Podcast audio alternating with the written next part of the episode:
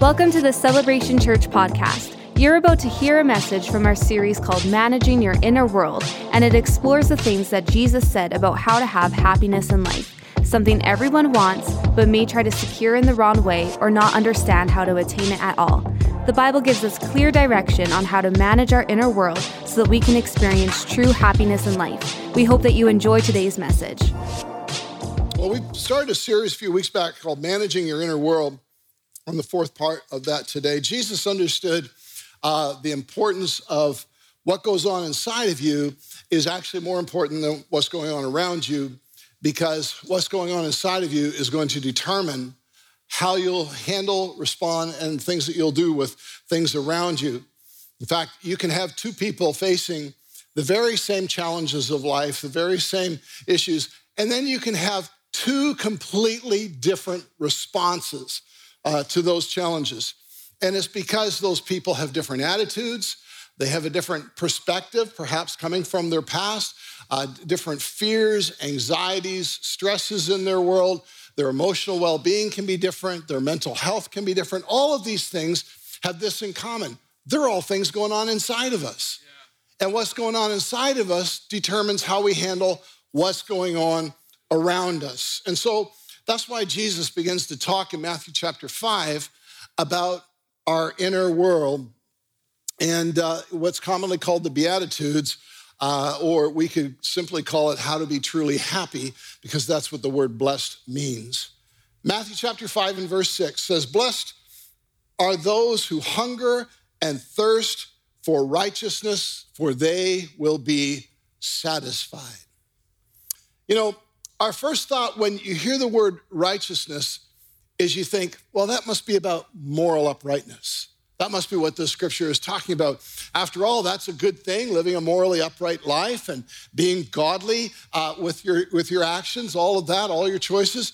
Uh, you know, that's a good thing as well. And, and of course, the scriptures have a lot to say about morality and about right and wrong and all of those sorts of things. The New Testament talks about, you know, making choices in your life with the goal of pleasing God. That that becomes the motive of your of your uh, walk with the Lord. It's like you know I'm going to make choices that are God honoring, and God pleasing, and so I want to please God. I don't, I don't want to just be a people pleaser. You know I want to please God. I don't want to just pursue my own appetites and wants and lusts or whatever. I want to please God, not just please myself. In fact, I'll even deny myself in order to please God.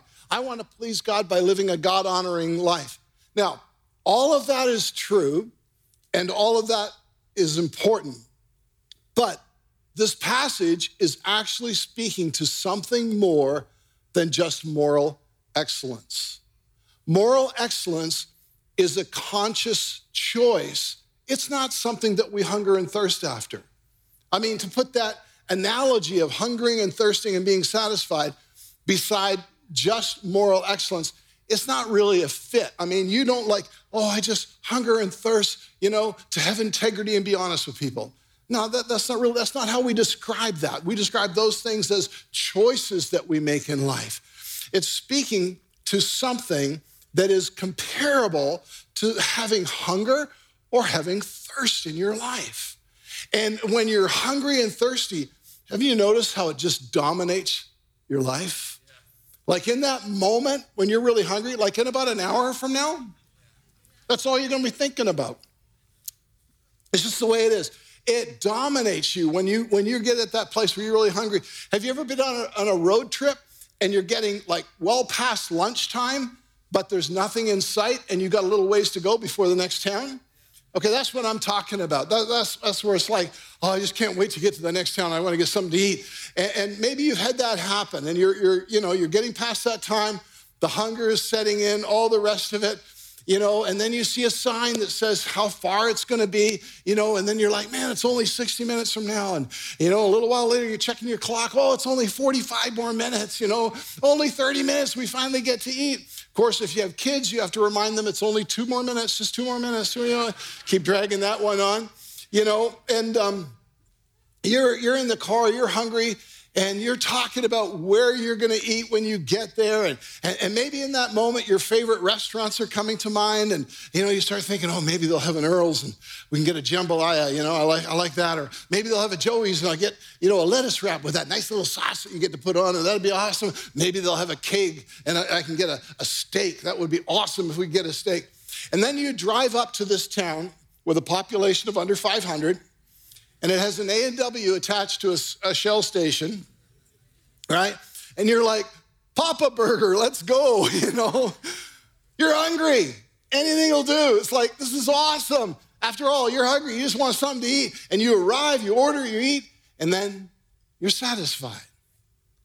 Well, hold that thought and let's look at the word righteousness. The word righteousness actually means the fulfillment of expectations in any relationship. The fulfillment of expectations in any relationship.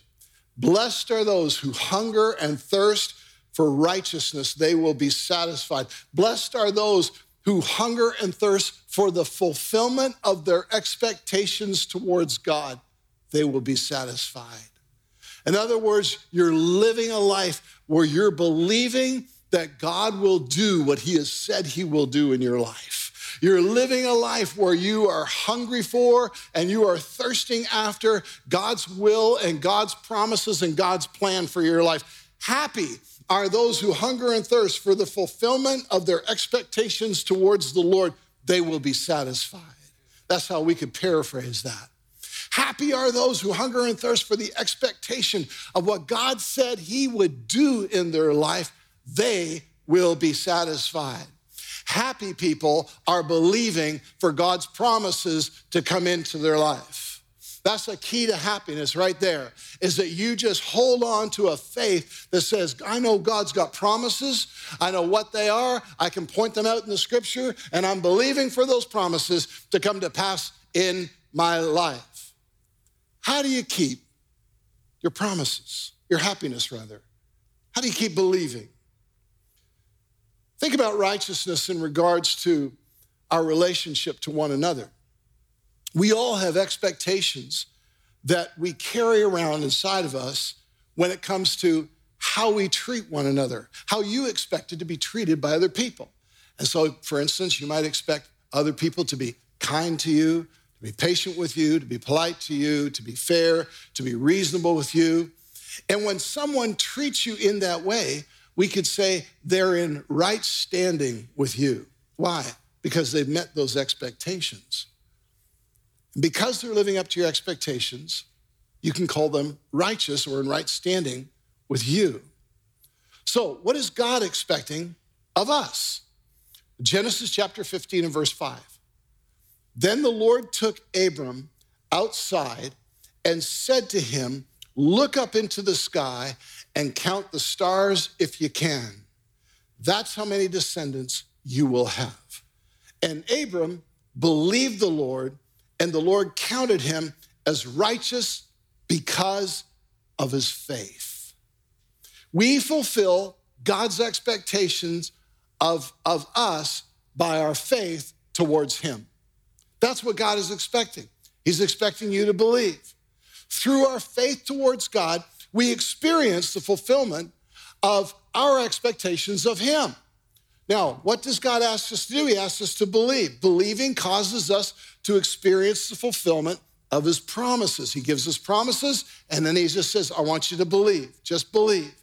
Abraham or Abraham believed what God said about his life, and God considered him righteous because of his decision to believe when God gave him a promise. What is God expecting from you? What is He expecting from me? He's expecting faith towards Him and faith towards His promises.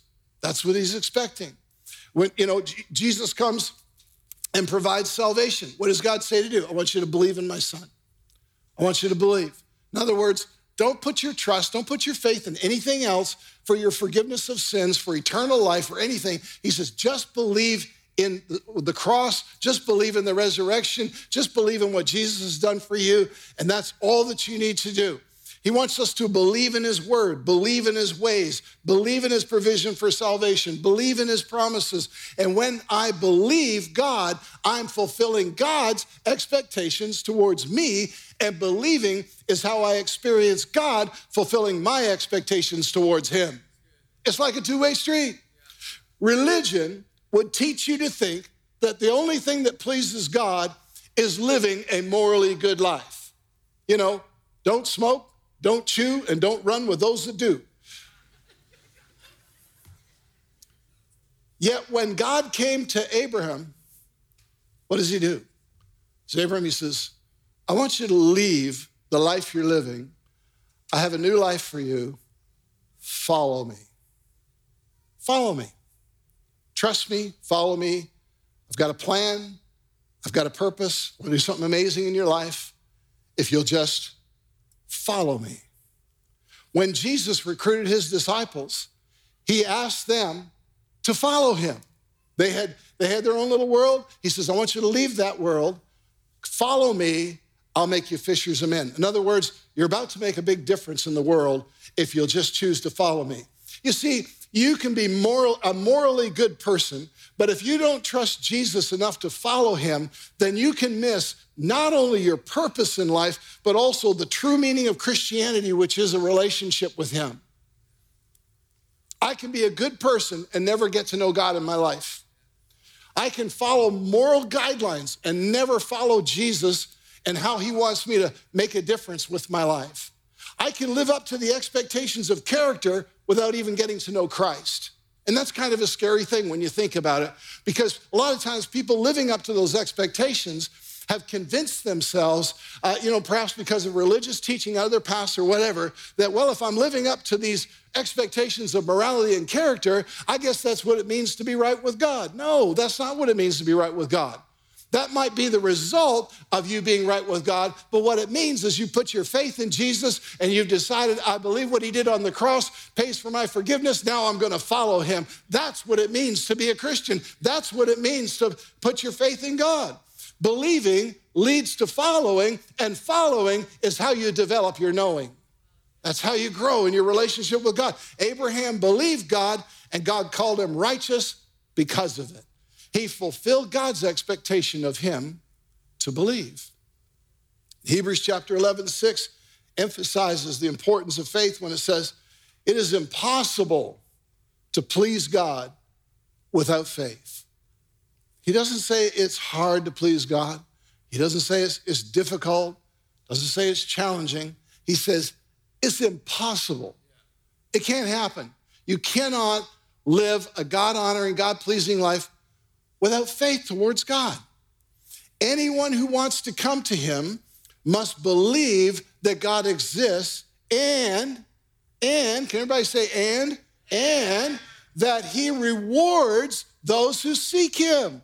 He reward, in other words, it's not just enough to believe that he exists, but God says, I also want you to believe that I am active in your life right now that I'm going to answer prayers, that I'm going to act on your behalf, that I'm going to set up your destiny, that I'm going to lead you, I'm going to guard you, I'm going to heal you, I'm going to resource you, I'm going to do great things through your life that are going to make a difference in this world. God's got a plan for this world, and He plans to use you as part of that plan. You got to believe not just that He exists, but that He wants to work in and through your life and reward those who seek Him.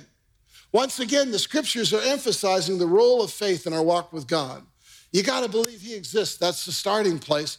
And you got to believe that He wants to work in and through your life. And happiness is living with that expectation of what God's going to do with your life. Now, how do we keep believing? How do we keep believing? Well, let's talk about this for a little bit. First of all, faith is born out of relationship. Faith is born out of relationship. You know, Abram was promised not only a family, but a nation. He was promised that his life would be blessed to be a blessing.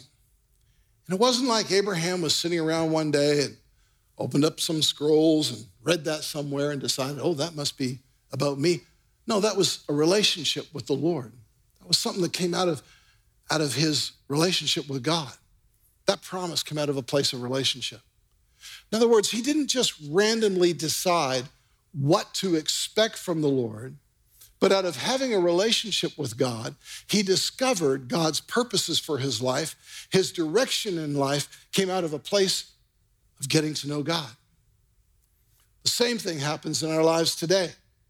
As you pursue getting to know Jesus in prayer, in worship, in church, in his word, getting to know the Holy Spirit, welcoming the Holy Spirit in your life, your expectations will grow and those expectations will be born inside of you by the Spirit of God. God will put in your heart expectations that He wants you to expect of Him to do in your world.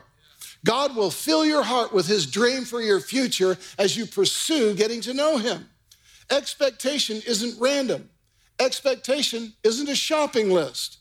Expectation is lit inside of you because you hunger and thirst for righteousness. That is, you believe that God wants to work in and through your life, and you want to know God's purposes and His plan for your life. And, and you do so with that a level of intensity that the Bible says it's like you're hungry or like you're thirsty. This isn't for a casual attender, by the way. Uh, this, this, you know, what I mean is, this isn't for, well, I'll, I'll go to church on Sunday because I call myself a Christian. There, I've done my like God thing for the week. No, no, no. This, is, this isn't for that. This isn't for CEMs. So, what are these? You know, people come to church Christmas, Easter, and Mother's Day. This is for the hungry. This is for the passionate. This is for those who make it a priority to know Jesus, to seek Him, their, their greatest desire that they've set in their heart is I want to know God's plan and God's purpose, and I want to walk in it in my life. I want to fulfill it. I want to be that person that shows up in heaven and hears the words, Well done, good and faithful servant. It's not just those who window shop their faith. So, what do you mean by that? Well, you know, people that go through the Bible and then they just pick out the parts they like and kind of skip over the parts that might be a little bit challenging in terms of commitment or sacrifice. And so they're like, they're like going through the Bible going, I'll have some heaven. Yeah, that sounds good. I have some blessing. We'll put a little bit of that in there. I have some harmony in my relationships. We'll put that in there. I have some peace and some joy. We'll put that in there. And then they go pick up the next thing. It says, commitment to a local church. I don't think I need that this week. Pick up another one that says, tithing. Do you have this in like a children's size or a sample pack? Maybe something a little, little smaller. This seems Holiness. Ooh, that's strong. Do you have the mild version of holiness? Listen, sacrifice is giving up something you love for something you love even more. Let's say it again. Sacrifice is giving up something you love for something you love even more. In Jeremiah 29 13, the scripture says, And you will seek me and find me when you search for me with all of your heart. It's talking about that intensity. It's talking about that passion. It's talking about that hunger and thirsting for God's will in your life. Expectation comes from a place of relationship with God. Faith is active, it's not passive. You know, right after God told Abram that uh, what he had planned to do with his life, the scripture says that Abram had to walk in the direction that God called him to go. He, he, he literally said, I want you to leave this, follow me, we're going here. The point is that he couldn't be passive about the expectations that God had placed in his heart. He began to act in a direction that complemented God's promise for his life. And that's what faith does. Faith pursues the promises of God, it's not passive towards them. Faith does not take a wait and see approach. Instead, you know, like look at the illustration. He's talking about being hungry and being thirsty. Listen, when you're hungry and you're thirsty, you don't sit down and wait for a restaurant to get built across the street. Right. What you go searching for, you go looking for, you, you're, you are intentional, intentional and intense towards getting, you're pursuing getting satisfied. You're not waiting to see when it's going to happen. You are not the spectator of what God is doing in your life, you're an active member. James chapter 2 and verse 14. Scripture says this What use is it, my brothers and sisters, if someone says he has faith, but he has no works? Can that faith save him? If a brother or sister is without clothing and in need of daily food, and one of you says to him, Go in peace, be warmed and be filled, yet you do not give them what is necessary for their body, what use is that? In the same way, faith also, if it has no works, is dead, being by itself. The scripture here is not talking about clothing and feeding the poor, but it is using it as an example to simply say to us, how ridiculous would it be for you to have someone in your world who was hungry and needed clothing, and for you just simply to make some kind of statement of, be warmed and be filled. God bless you, and then do nothing about meeting that need. It's using it as an illustration to say, if you really believe God wants to bless that person, then go do something about it and, and, and, and watch, watch that work. That faith with what works is faith that is alive, faith that is, that is happening. So here's my question for you What are you doing about what you're believing for? What are you doing about what you are believing for? Maybe I should have asked another question What are you believing for? What are you believing for? Don't just have a dream. Don't just have a vision. Don't just have promises that you've found in God's word.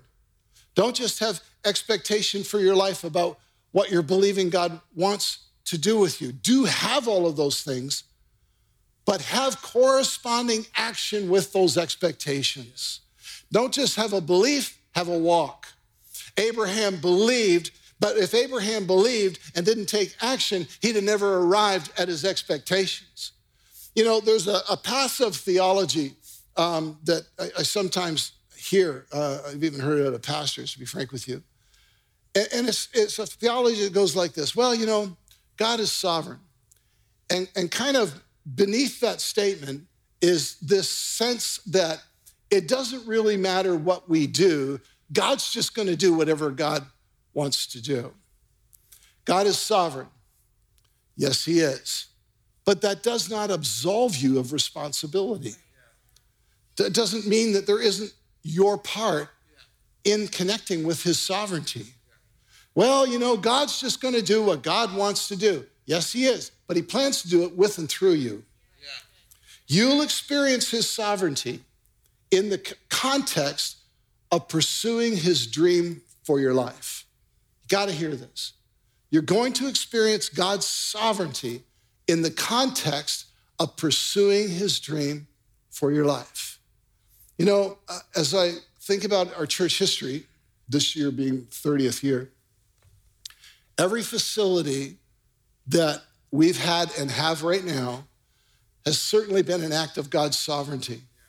Absolutely. But I can also say this every facility that we have had and have right now has also been an act of our pursuit. Yeah. Of us saying, God, we got a dream. We got a dream to build a church that's going to make a difference in our city. We got a dream to reach people. God, we need more space. We've filled this one up. We got to find something. And when we actively engaged in it, and then what happens is this our active pursuit came to a point of intersecting with God's sovereignty, and we experienced his provision. You will experience his sovereignty in the context of pursuing his dream for your life. You don't experience it in passivity. It's not like, well, this is what I feel like God wants to do in my life. So I'm just going to kind of wait on the Lord and see what happens. Ain't going to happen. You know, here's a small, small example, but it's a recent one, so I'll share it. When we felt like we really needed to go to Merritt and then decide, well, let's take, take the interns and and uh, introduce them to hard physical labor. Um, we needed a vehicle, but we, specifically we needed like a large van. And um, you know, most most rental companies, frankly, don't don't even carry these things. And uh, so anyway, somebody said, "Well, you should you should call Driving Force. They they carry them." Um, the, the kicker is this: we also need that van to be equipped with, with snow tires because we're going into BC and that's what you have to have to be legal and also to stay on the road.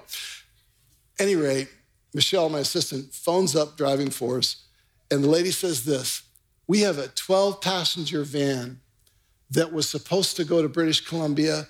It has the snow tires on, and the people that were going to use it just canceled so you can have it. That's called the intersection of pursuing and God's sovereignty at the same time. We experienced God's provision, but it was in the context of pursuing the vision. What are you doing about what you're believing for in your life? What are you doing about what you're believing for in your business? What are you doing about what you're believing for in your family? What are you doing about what you're believing for in your health? You know, sometimes we need a miracle, but often what we actually need is the intersection of pursuing our vision and God's provision. To keep believing is a fight worth fighting. To keep believing is a fight worth fighting. The scripture tells us that hope that is seen is not hope. In other words, if I already have something, I already have a bottle of water, I don't have to hope to have a bottle of water. I don't have to. I already got it. If I've got this bottle of water in the fridge, I, you know, I'm like, okay, I know I got a bottle of water in the fridge. I have to go open the door and it'll be mine. In other words, I've already figured out how to get this. I, I don't need hope to get that either. But it's when things are not seen and we don't see how it can come to pass, that's when you need hope.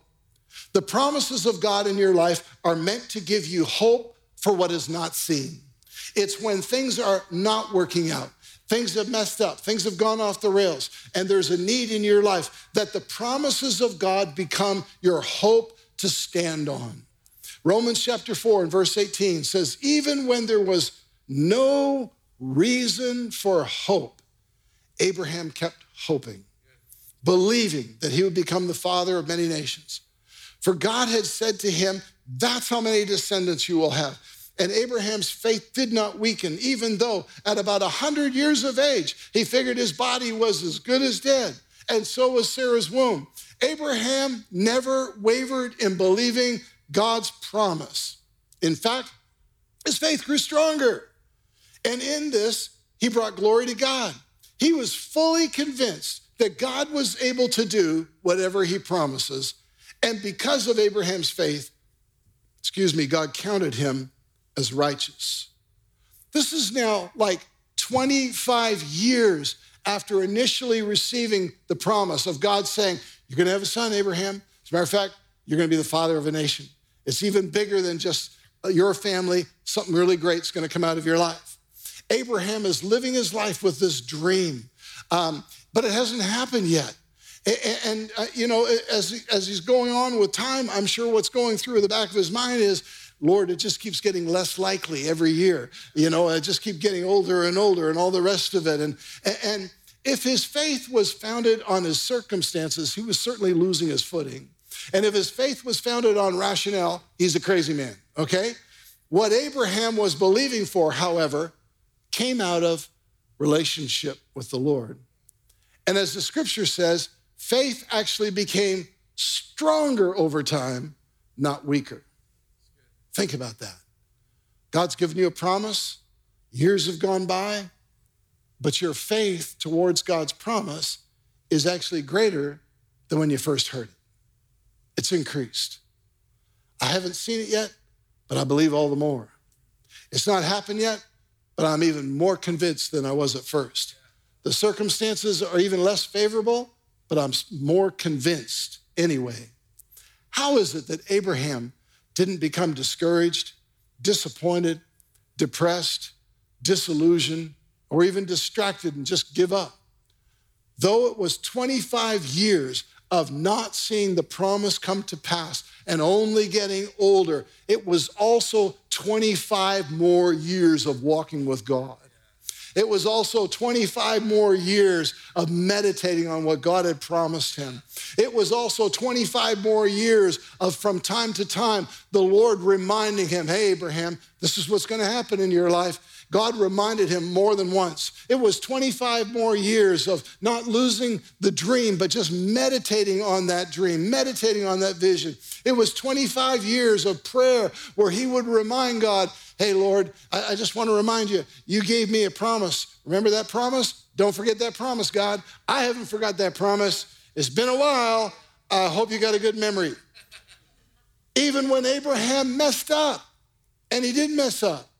You know, Sarah's like, hey, Abe, you know, you're supposed to have kids, but, you know, we're old. So how about you take our maid here and have a baby through her? And maybe that's how God wants to do this. And so it's like, yeah, yeah, that, that makes sense. They have a baby, named him Ishmael. What does God do? Shows up and he says, he ain't the, he ain't the promised son. That's not how this is going to go down. You and Sarah are going to have a child. Just kept giving him reasons to believe. How do you keep believing when the circumstances are discouraging? What do you do in times of discouragement? How do you respond when circumstances of life seem to be going in the opposite direction to your dream? Does it paralyze you? Do you just freeze, just go like, ah, I don't know what to do? Or, or here's another favorite just complain. Just complain. It's the easiest response for all of us to have to begin to criticize and complain about what's happening, how bad things have gotten, how impossible it seems to be. Listen, complaining has never changed your circumstance, but it has always changed your heart and not for the better. Complaining is how we stop believing God for his promises and we start accepting our problems. When we complain, we have shifted our expectation off of God and his promises and onto our troubles. I said, I believe those more than I believe God's promises. Do you let your beliefs shift into negativity. Sometimes people can just get so negative when things go wrong. They're like more understanding and more accepting and more believing in things not working out than when things do go well. And you can hear it in their language. Things don't work out, things mess up, and they're like, well, it figures. Well, that always happens to me. Well, sure enough, it's like subtly behind the scenes, you were actually believing for things not to happen. And if you pray for them to happen and you actually get the answer you wanted, you're like in shock. Listen, if you stop believing like you should, you'll stop acting like you should. And then you'll not reach the point where you receive fulfillment in your expectations. Keeping your faith towards God through discouragement is vital to fulfillment. How do you do that? A couple things, real quick, before we close. First of all, put your attention on the promises of God. Listen, when you're facing difficult circumstances, studying the circumstances won't cause you to have more faith. It won't. But getting God's word in your heart in spite of the circumstances is your foundation to believe for those circumstances to change. That in the face of, of, as Abraham was said, hope against hope. In other words, this is hopeless, but I'm still choosing hope. How could you choose hope? I got a promise from God. I don't know how God's going to change things. I don't know how it's all going to work out, but I'm holding fast to the promises of God. This is why we emphasize around here so much the importance of daily getting into God's word, reading the Bible, getting the word of God in your heart so you have those promises as the foundation of your life. Listen, when life is at its worst, find a verse. Here's the second thought, and that is this put your hope in the faithfulness of God. You know, you're challenged to have hope in the situation. It's okay. You can still have hope in the one who's over the situation. You can keep hope in the faithfulness of God. That's what Sarah did. The Bible says that Sarah considered him faithful. When you can't see anything else that gives you hope, consider the faithfulness of God. He's been faithful in history. He's been faithful in your past. He's been faithful in the lives of others around you. He'll be faithful in your future. He'll be faithful in your today. Put your hope in the faithfulness of God. Let's stand as we take a moment to pray. Thank you, Lord. Father, I just pray for all of us that are here. And I pray, Father, that as we seek you, as we talked about getting into your presence, being a passionate pursuer of our relationship with Jesus, that you would fill our hearts with your expectations. You would fill our hearts with your dream for our life. You would fill our hearts with your, your vision, that we would live, Lord, as your word says, hungering and thirsting for the expectation of fulfillment until we are satisfied.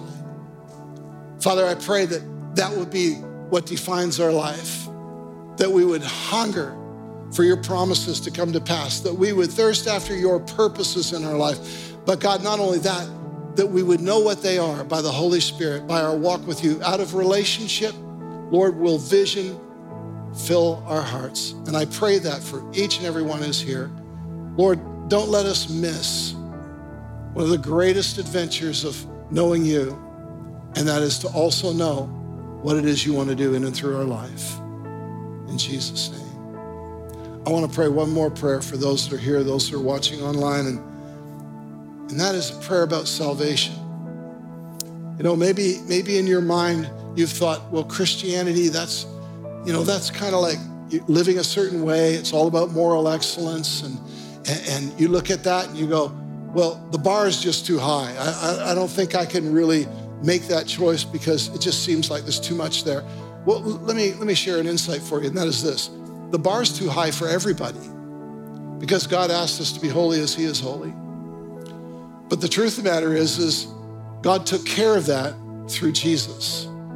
That Jesus paying for our sins is what makes us right with Him when we put our faith in what Christ did for us rather than looking at our performance and wondering if we'll do good enough for God. God's never called your performance to be the doorway to a relationship with Him. He's always called your faith to be the doorway to a relationship with Him, your faith towards he, what He's provided. Maybe you've had a, a thinking even in your mind that Christianity is all about just you know your choices in life and moral excellence and, and that's what it means to to you know be a christian if you will and yet we talk today about no it's about following jesus it's about a relationship with God. And maybe today needs to be a shift in your heart where you stop judging yourself based on how good or bad you're doing and you just decide, you know what? I'm just going to embrace my relationship with Christ, what He's done for me. I'm going to get to know Jesus and I'm going to focus a whole lot more on following Him rather than performing for Him. And maybe that's where you're at today. But either way, we invite you to pray with us right now as we all pray together and allow your, your heart to be changed before the Lord. Let's pray this together. Lord Jesus, I thank you that you went to the cross, you died and rose again, you paid for the sins of the world, and I believe you paid for me. I ask you to forgive me. I invite you into my life, confessing you as my Savior and Lord. I'm going to follow you with all of my heart. In Jesus' name, amen. Thanks for listening to our message today from our series, Managing Your Inner World. If you're wanting to know more about Celebration Church, or if you would like to partner with us financially, you can visit our website at celebrationedmonton.com. You can follow us on our Instagram and our Facebook at Celebration EDM to connect with us. Join us next week to hear another great message from our series, Managing Your Inner World.